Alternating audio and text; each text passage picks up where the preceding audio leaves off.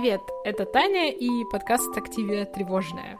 Это будет э, внеплановый, внезапный бонусный выпуск, мы с Альбиной делали подкаст «Нас не спросили», где обсуждали темы, которые нас волновали, и никого не волновало наше мнение. Вот, и мы уже полгода не записывались, а, в общем-то, мнений у меня меньше не стало. И я решила, что, может быть, э, периодически я буду делать такие выпуски о темах, которые не дают мне спать по ночам. И поскольку пальто у меня самое белое, мнение бесконечно ценное, правда, его никто не хочет слушать, я решила делать бонусные выпуски, где я буду рассуждать по поводу разных э, явлений поп-культуры. Короче, мой подкаст «Что хочу, то и делаю». И сегодня я принесла вам свое мнение по поводу самого популярного на настоящий момент шоу Netflix «Бриджертоны». Я посмотрела первый сезон залпом 1 января, прочитала соответствующую книгу Джулии Квин за перелет в Перми обратно, посмотрела подборку тиктоков на 50 минут, э, несколько разборов э, на ютубе, помариновала в собственном соку месяц и решила рассказать миру, что же я думаю.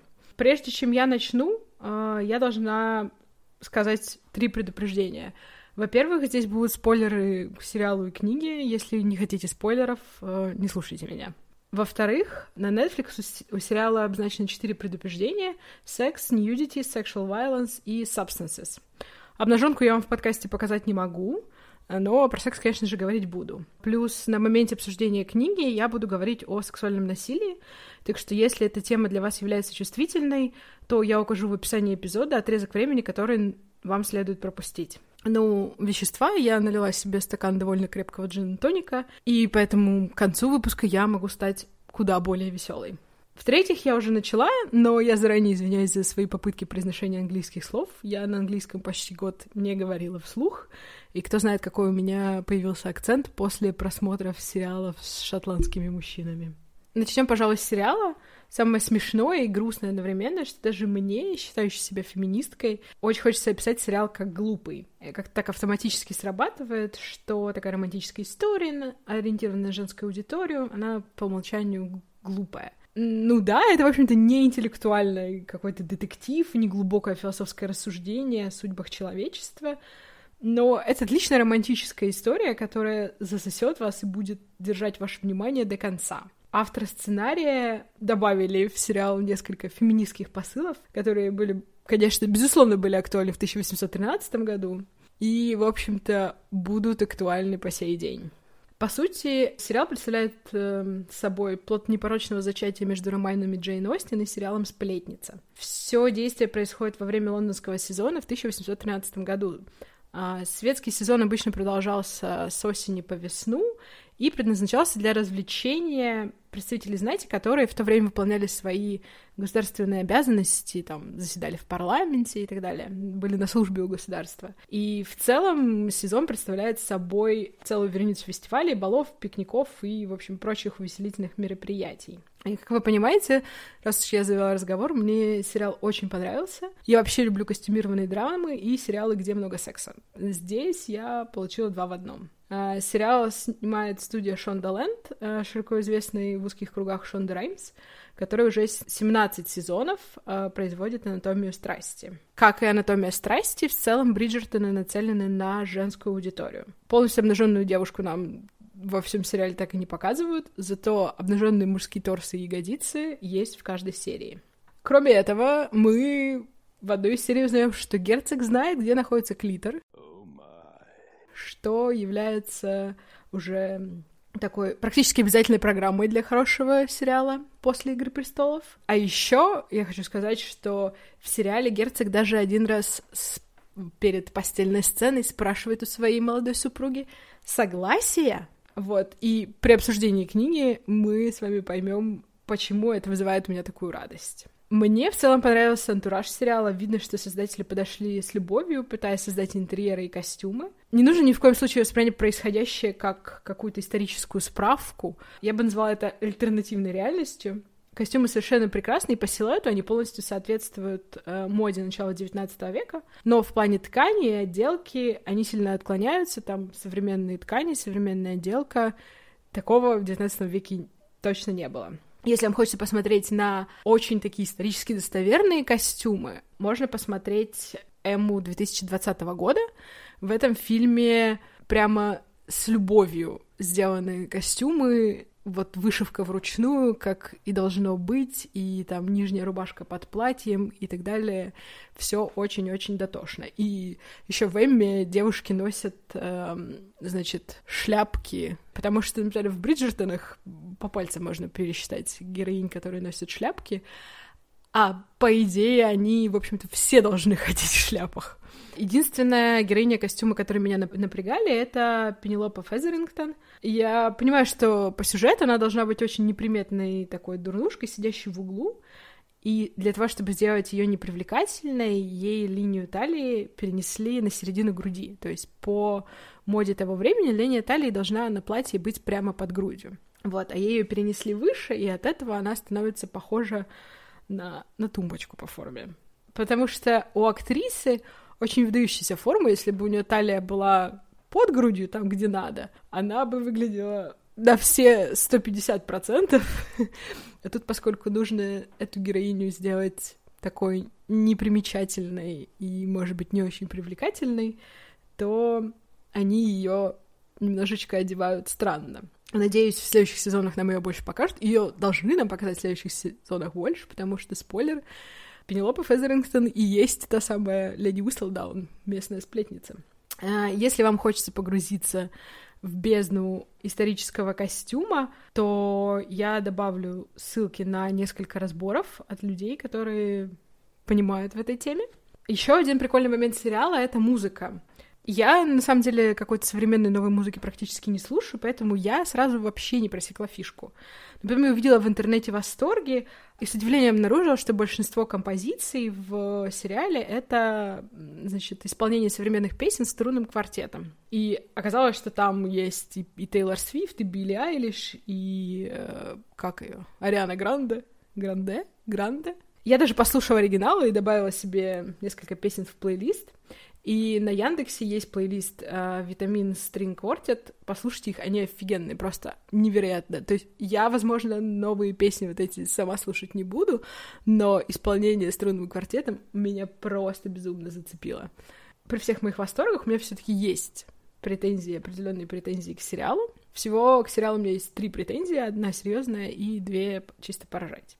Во-первых, э, при подборе актеров они использовали слепой кастинг, что подожгло немного пуканов даже среди наших соотечественников. Слепой кастинг означает, что при отборе на роль не обращается внимания на то, какой расе должен принадлежать герой там, в книге, условно говоря, да, на кастинг приглашают всех представителей, всех цветов кожи, и отбирают уже человека, который им кажется более подходящим на роль, не знаю, с точки зрения харизмы и актерского мастерства.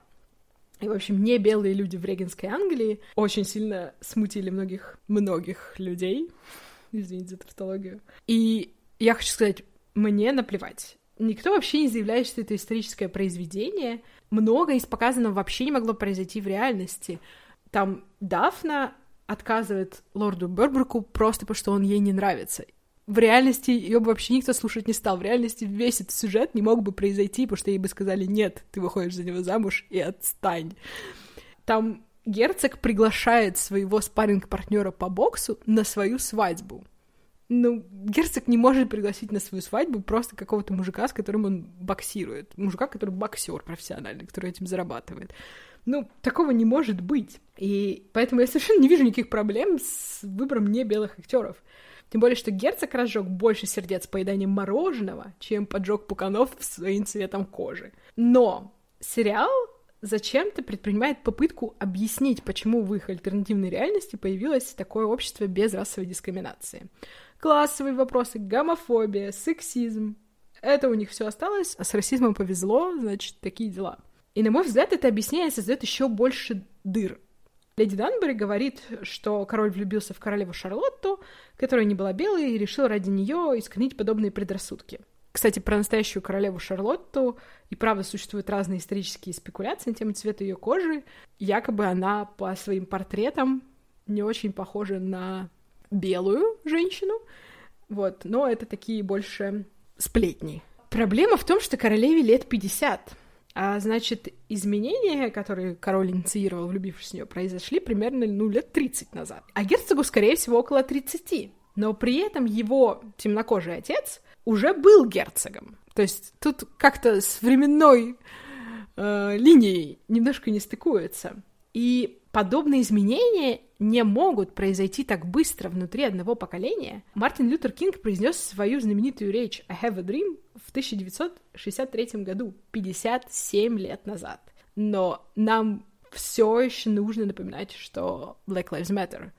Или, если говорить про Великобританию, после Второй мировой войны в Великобритании был нехватка рабочей силы, и они приглашали жителей своих колоний из Карибского бассейна работать к себе. Э, это так называемое поколение Windrush.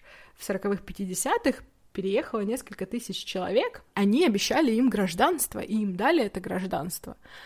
А, когда они приехали, и все права граждан Великобритании, но при этом из-за цвета кожи никаких равных прав они, конечно же, на деле получить не могли, потому что поскольку у тебя был темный цвет кожи, ты не, не мог э, снять жилье, ты не мог устроиться на высокооплачиваемую работу, э, не знаю, там в пабах, значит, белые люди сидели за столами, а темнокожие должны были стоять где-то там в углу. По факту государство признало этих людей своими гражданами и дало им права, но общество не меняется так быстро. И я просто не верю, что решение короля могло так сильно изменить общество за какие-то там 30-40 лет. И я бы, честно, предпочла, чтобы они оставили этот момент во вселенной сериала без объяснений. Просто вот у нас такая альтернативная вселенная. Иди нахер, Татьяна Толстая. А теперь к менее серьезным претензиям. Принц дарит Дафне бриллиантовое колье, которое она потом срывает с себя на балу и бросает на каком-то поручне, значит, э, на улице. И на следующий день принц приходит к ней, чтобы удостовериться, что герцог не принуждает ее к браку, и он очень мил. И он даже не спрашивает ее, куда она дела его подарок. Где бриллиантовое колье? Come on! Почему никого не интересует, где оно валяется? Кто его подобрал? Кто стырил бриллиантовое колье принца Пруссии? Верните, пожалуйста, обратно. И третья претензия. Герцог носит сапоги. Отличные сапоги. Красивые сапоги ему идет. Он еще... Брюки у него заправлены в сапоги. Так вот, э, мне кажется, что он как-то слишком эти самые брюки скидывает перед постельными сценами. Мне кажется, что там пропущено 3-5 минут, где он пытается стянуть с себя сапоги. Потому что у меня были сапоги, такие высокие сапоги без застежки. Это очень весело и не очень практично.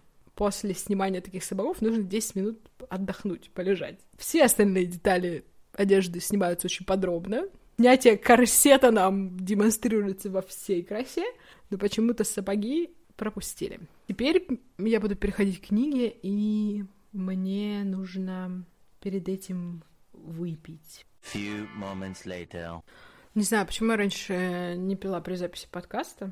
Вообще, один раз я э, слушала какой-то подкаст, э, там, значит, концепт был такой, э, ведущие обсуждали какие-то новости поп-культуры последние, параллельно напиваясь. И к концу, в общем-то, 50-минутного выпуска обычно становилось очень весело. Может, мне тоже надо такой концепт перенять уже? Будет весело. Переходим, собственно, к обсуждению книги. Как видите, меня в сериале устраивает практически все, а вот книга довольно сильно подожгла мой пукан. Я читала книгу в переводе, Просто потому что мне стало лень искать оригинал, я не ожидала, что это будет какое-то литературное открытие для меня, и поэтому я решила читать ее. Есть перевод, буду читать в переводе. И меня в переводе очень сильно смутил язык, потому что он показался мне каким-то детским, с учетом того, что книга по сюжету 100% продавалась бы у нас в прозрачной, значит, пленочке с наклейкой 18+, выбор тона был очень странный. Например, в первых там нескольких главах несколько раз встречается слово «шалопай». Я вот честно хочу спросить, давно ли вы в своей жизни встречали слово «шалопай»? И как давно вы встречали слово «шалопай» в эротическом романе? Я заинтересовалась английской версией, потому что после выхода сериала интернет был немножко взбудоражен поиском значения слова «рейк», которым в, в сериале несколько раз называют герцога. Потому что в современном английском «рейк» в основном употребляется в значении «грабли». А герцог, как мы понимаем, не ведет блок о садоводстве. И в целом Рейк э, в XIX веке означало мужчину, который любит выпить, играет в азартные игры и общается с женщинами пониженной социальной ответственностью. Я полезла проверить, как это слово переведено у нас, и увидела вполне приемлемый вариант «распутник». Но после я увидела в следующей строчке диалога «шалопая». И пошла в оригинал, и в оригинале обнаружила, что этой строчки диалога нет, и она была добавлена переводчиком. Не знаю, зачем переводчик решил внести слово «шалопай» в эротический роман и добавить лишнюю строчку диалога. Это меня очень сильно смутило. На самом деле, просто дело в том, что у меня как бы есть диплом переводчика, и я иногда немножко заморачиваюсь и, со, и снобски подхожу к этому вопросу. И, в принципе, из э, курса перевода я знаю байки о том, что в советское время некоторые книги, в которых герой вел себя не очень коммунистически, переписывались или из них выкидывались просто куски. Например, Хем Хемингуэй, насколько я помню, довольно сильно подвергся, подвергся в советском переводе такой условной цензуре.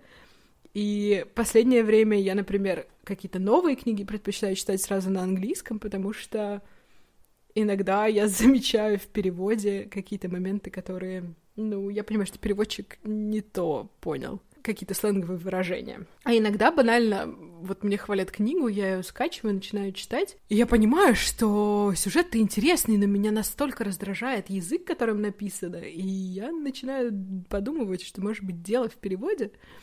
Ну, это такое лирическое отступление переводческого сноба. И вообще мне очень понравилось на мультитране, я полезла смотреть э, слово «рейк». Там есть вариант э, «распутник» и следующий вариант «а, бабник» и «блядун». Вот я считаю, надо было брать «блядун». Хорошее слово. Хорошо описывает герцога. Прежде чем перейти к обсуждению главных героев, я хочу сказать, что в книге, в отличие от сериала, нет линий других героев, кроме Дафны и герцога. Сама их линия в два раза короче. Там в книге нет никакого принца, никаких ревнивых мстительных девиц и так далее. И прекрасно понятно, что сериал по оригинальному сюжету был бы длиной в три серии, нужно было сделать восемь. И, в принципе, понятно, почему нам добавили, да, э, сюжетные линии братьев и сестер Бриджертонов, потому что следующие сезоны будут уже про них. И мы должны как-то быть привязаны к ним. Например, вот в этом сезоне нам довольно много показывали сюжетную линию несчастной любви старшего брата Энтони, э, потому что следующий сезон будет про него, как он будет счастливо любить уже наконец-таки. И еще в первой книге не раскрывается, кто такая леди Уисселдаун. На самом деле, леди Уисселдаун в книге очень как-то маленькую роль играет. Никто не пытается узнать, кто она и так далее. Нет никакого детективного расследования.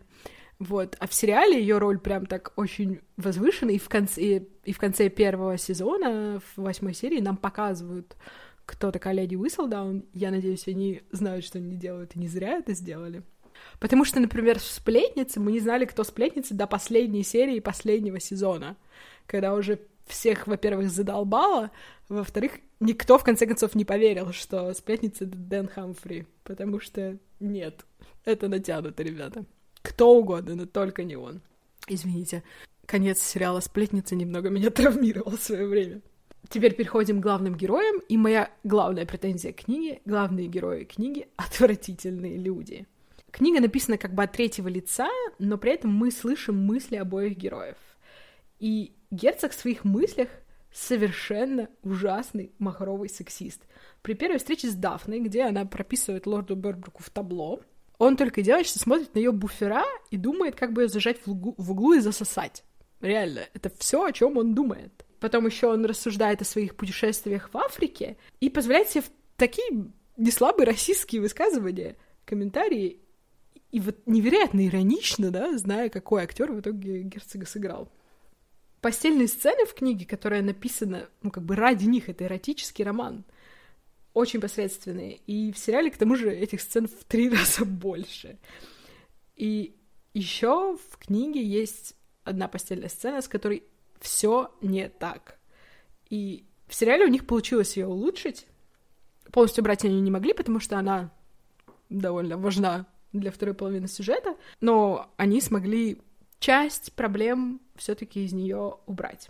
Так, мне надо выпить.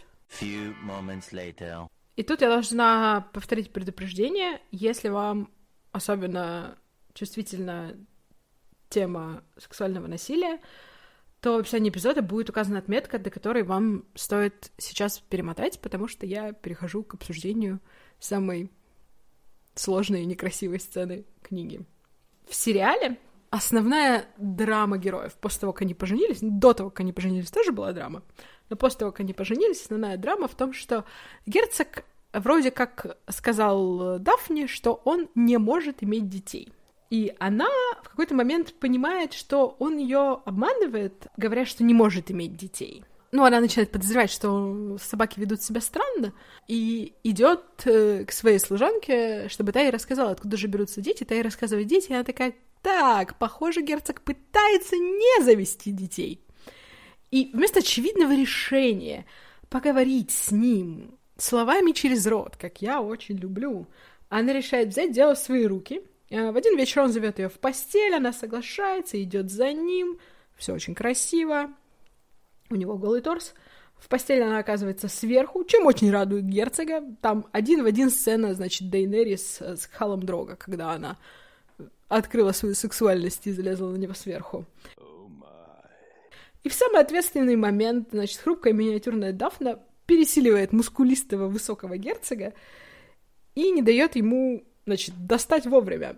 Значит, опустим разницу в их весовых категориях. Ну, он, наверное, не ожидал такого поведения. Настя Красильникова из подкаста «Ты же мать» в своем канале «Дочь разбойника» написала об этой сцене и назвала ее репродуктивным насилием. Формально репродуктивное насилие — это принуждение к заведению детей, да, там, не знаю, девушка могла пить контрацептивы, потом перестать их пить, хоп, я беременна, дорогой, извини, или молодой человек э, снимает презерватив незаметно, да, хоп, ты беременна, извини. Ну, такие современные, да, примеры репродуктивного насилия. Я, в общем-то, ни в коем случае не хочу оправдывать э, поступок героини, поскольку он нифига неправильный. Формально герцог говорит э, Дафне, что I can't have children. И, в общем-то, глагол can в данной ситуации обозначает именно физическую возможность. Вот, соответственно, он не сообщил ей о том, что он не хочет их заводить.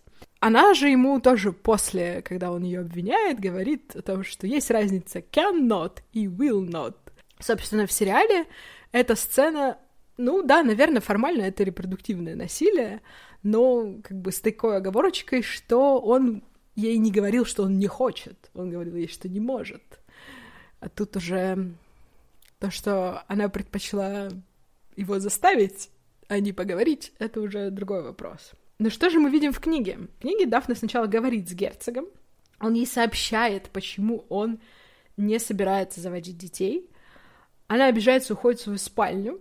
После этого герцог, будучи, как мы помним, махровым сексистом, врывается в спальню, заявляя, что она его жена, а значит, его собственность, он может делать, что хочет. Прекрасный романтический герой, который нам всем так нужен. После чего он идет и напивается, и приходит домой пьяный. После этого Дафна, в общем-то, застав его пьяного в полусне, занимается с ним сексом.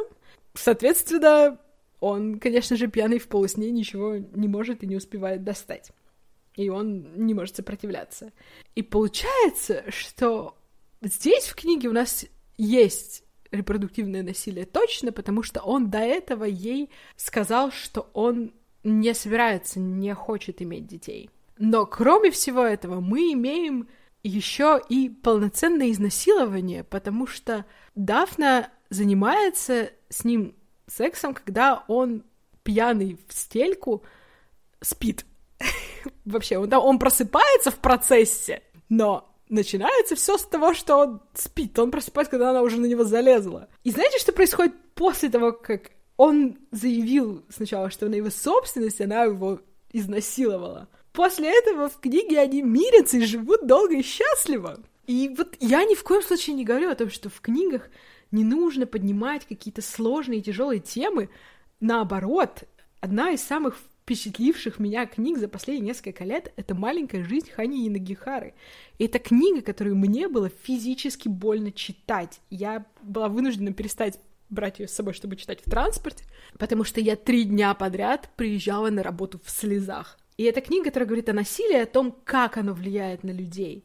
Что мы видим у Джулии Квин? А, после того, как герцог заявляет, что она его жена, а значит собственность, Дафна соглашается с ним, не испытывая при этом никакого внутреннего сопротивления. Я хочу сказать, что в сериале Дафна постоянно повторяет мужчинам, что вы меня задолбали принимать за меня решения и сомневаться в тех решениях, которые принимаю я. В книге же после изнасилования Дафна размышляет, что вроде как она должна испытывать сожаление, но она, наверное, все таки уже забеременела, поэтому все ок. Потому что дети — это счастье, и такова была ее цель.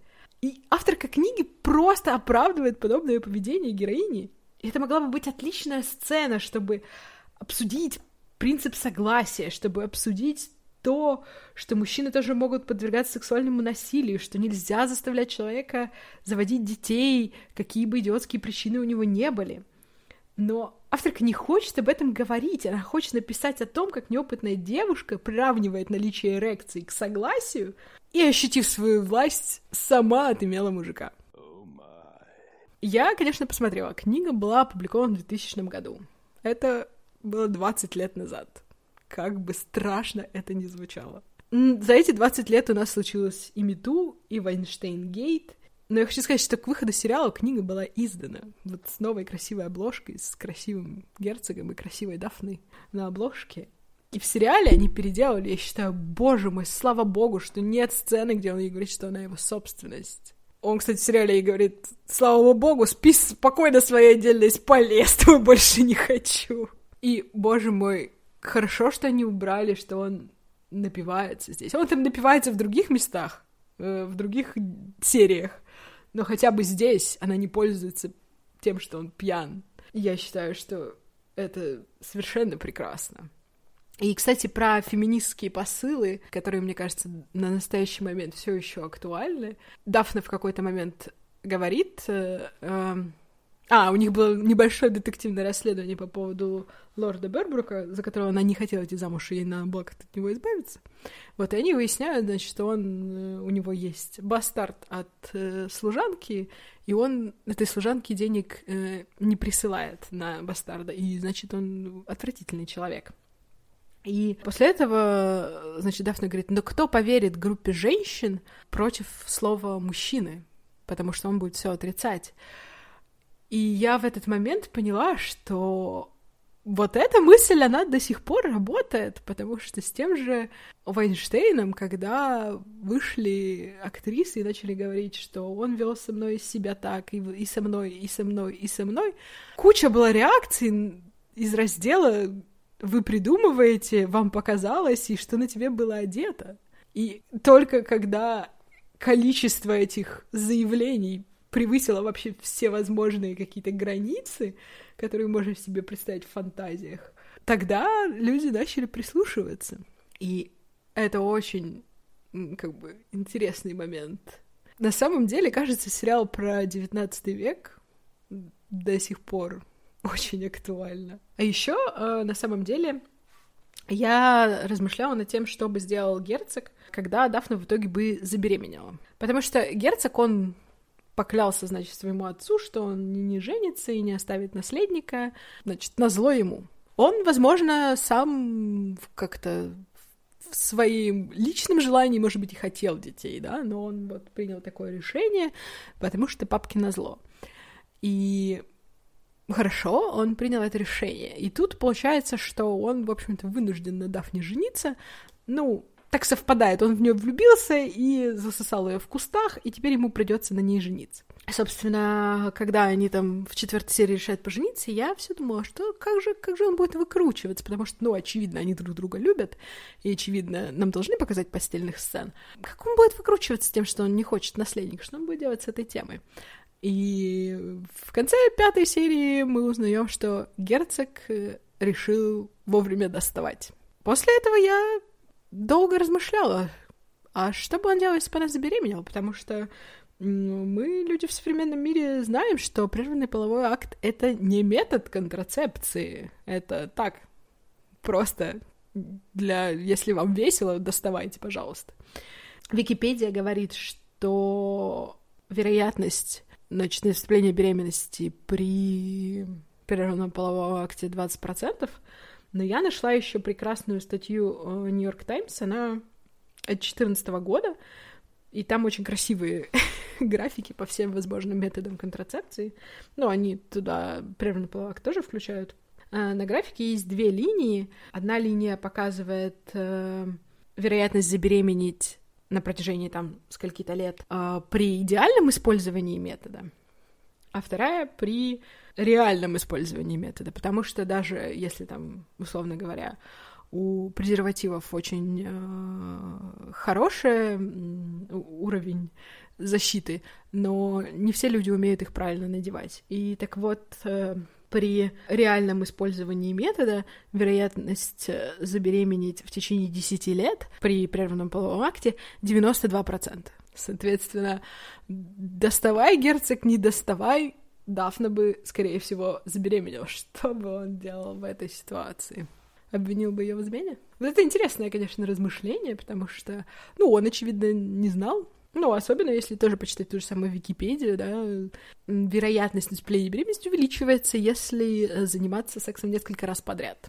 И они там весь дворец перетрахали. Еще один вопрос, который меня тоже волновал в сериале. Кто прибирался в библиотеке после того, как герцог наследил? Единственный момент, который был в книге, и мне бы хотелось, чтобы он попал в сериал, это борьба герцога с заиканием. Он там с детства заикался, и в книге мы слышим его мысли, и мы слышим, как он тоже начинает заикаться, и потом пытается себя успокоить, чтобы говорить ровно в какие-то эмоциональные моменты. Иногда он тупо не отвечает ничего в диалоге, в книге, потому что мы слышим его внутренний голос, потому что он как бы понимает, что сейчас он начнет заикаться. Сериал же, конечно же, руководствуется принципом show not tell, и мы не слышим внутренний диалог героев, слава богу, кроме голоса Лидии Уисселдаун. Хотя мне в какие-то моменты после того, как я прочитала книгу, начало казаться, что да, в сериале они пытаются это показать, потому что герцог э, в какие-то моменты либо очень медленно отвечает, либо не отвечает просто. Было бы прикольно, если бы это как-то было перенесено, потому что это тоже репрезентативность. В общем, вот такие у меня выводы по книге. Я, честно, поражена, потому что я прочитала и подумала, кто-то прочитал ее и решил, из этого говна выйдет отличный сериал. И они сделали еще из этого отличный сериал. И потрясающе, как из вот реально сексистского говна, с очень коротким и стрёмным сюжетом можно сделать сериал, который посмотрит 82 миллиона домохозяйств за 4 недели. Это официальная статистика Netflix, и это самый, получается, большой набор вот просмотров за первые четыре недели из их э, спешалов, сериалов, которые они сами выпускают. Netflix под домохозяйством, скорее всего, имеет в виду одну учетку. Моей учеткой пользуются три человека, и я посмотрела уже за всех троих. Если вам кажется, что я в своем мнении как-то предвзята, у Кинопоиска в их подкасте в предыдущих сериях тоже вышел выпуск про Бриджертонов. И они там практически хвалят сериал, честно говоря. И я, честно, э, увидела, когда что у них вышел выпуск, мне было очень стрёмно идти их слушать, потому что мне казалось, что это сериал, который им не должен понравиться. И когда мне что-то очень сильно нравится, мне очень тяжело, очень сложно выслушивать критику. Я очень нервничаю, когда ругают то, что мне нравится. Но они, в принципе, практически хвалят его, и я вышла довольна и думаю, нет, все таки мне нравится нормальный сериал. В целом, я считаю, что успех сериала показывает нам, что к концу 2020 года нам очень нужно смотреть на то, как красивые люди тусят на балах и гуляют толпами на променаде. Потому что мы не тусим на балах и не гуляем толпами на променаде. И я понимаю, что следующие сезоны, скорее всего, будут также примерно базироваться на книгах, потому что, честно говоря, первый сезон очень отдаленно базируется на книге. И мне очень интересно, что же там будет с остальными героями. Но я понимаю, что ничто меня не может заставить читать эти книги дальше. Потому что это был очень неприятный опыт. И у меня редко бывает, что мне вообще что-то не нравится так сильно. Еще реже бывает, что мне не нравятся книги. Хотя, возможно, просто обычно я выбираю какие-то более-менее хорошие книги. В общем, э, мой вердикт такой. Не читайте, пожалуйста, книгу, она определенно не стоит э, внимания. Это самые глупые 250 страниц, которые я прочитала за последнее время. Посмотрите сериал. Он реально классный, он очень красивый, он очень легко смотрится.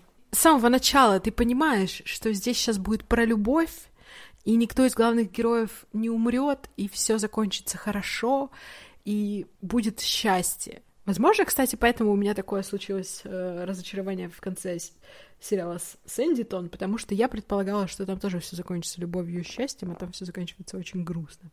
Здесь все закончится любовью и счастьем. Я заранее знаю, что в каждом сезоне все будет заканчиваться любовью и счастьем, потому что книги про то, как все дети Бриджертоны, восемь человек, нас ждет еще семь сезонов, ребята, будет весело, как никогда.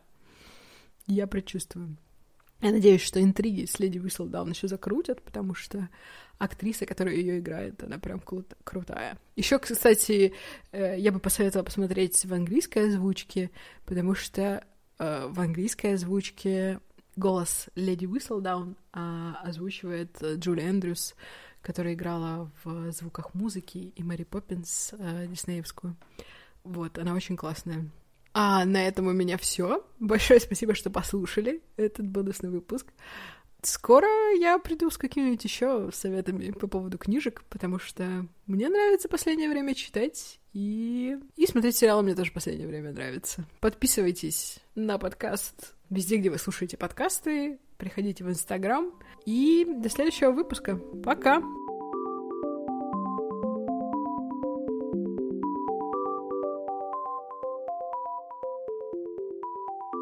Это Таня, которая редактирует все это монструозное великолепие. И я поняла, что я забыла сказать по поводу книги основную мою мысль. И основная моя мысль заключается в том, что мне кажется, в 21 веке пора прекратить романтизировать насилие, абьюз и прочие неадекватные отношения. Если один герой э, книги, фильма, сериала чего угодно, преследует другого, унижает его, насилует его. Пожалуйста, мне кажется, должно быть уже стыдно романтизировать это и говорить, что это все от любви. Это все не от любви. Это все от идиотизма. Давайте перестанем романтизировать нездоровые отношения. Спасибо.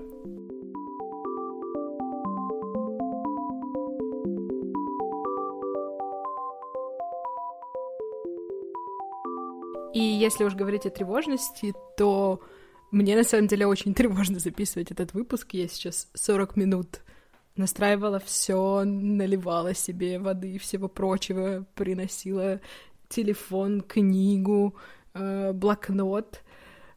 И только через 40 минут уселась, хотя не очень понятно, потому что я вынашивала долго эту мысль. Я написала 7 страниц текста для этого выпуска.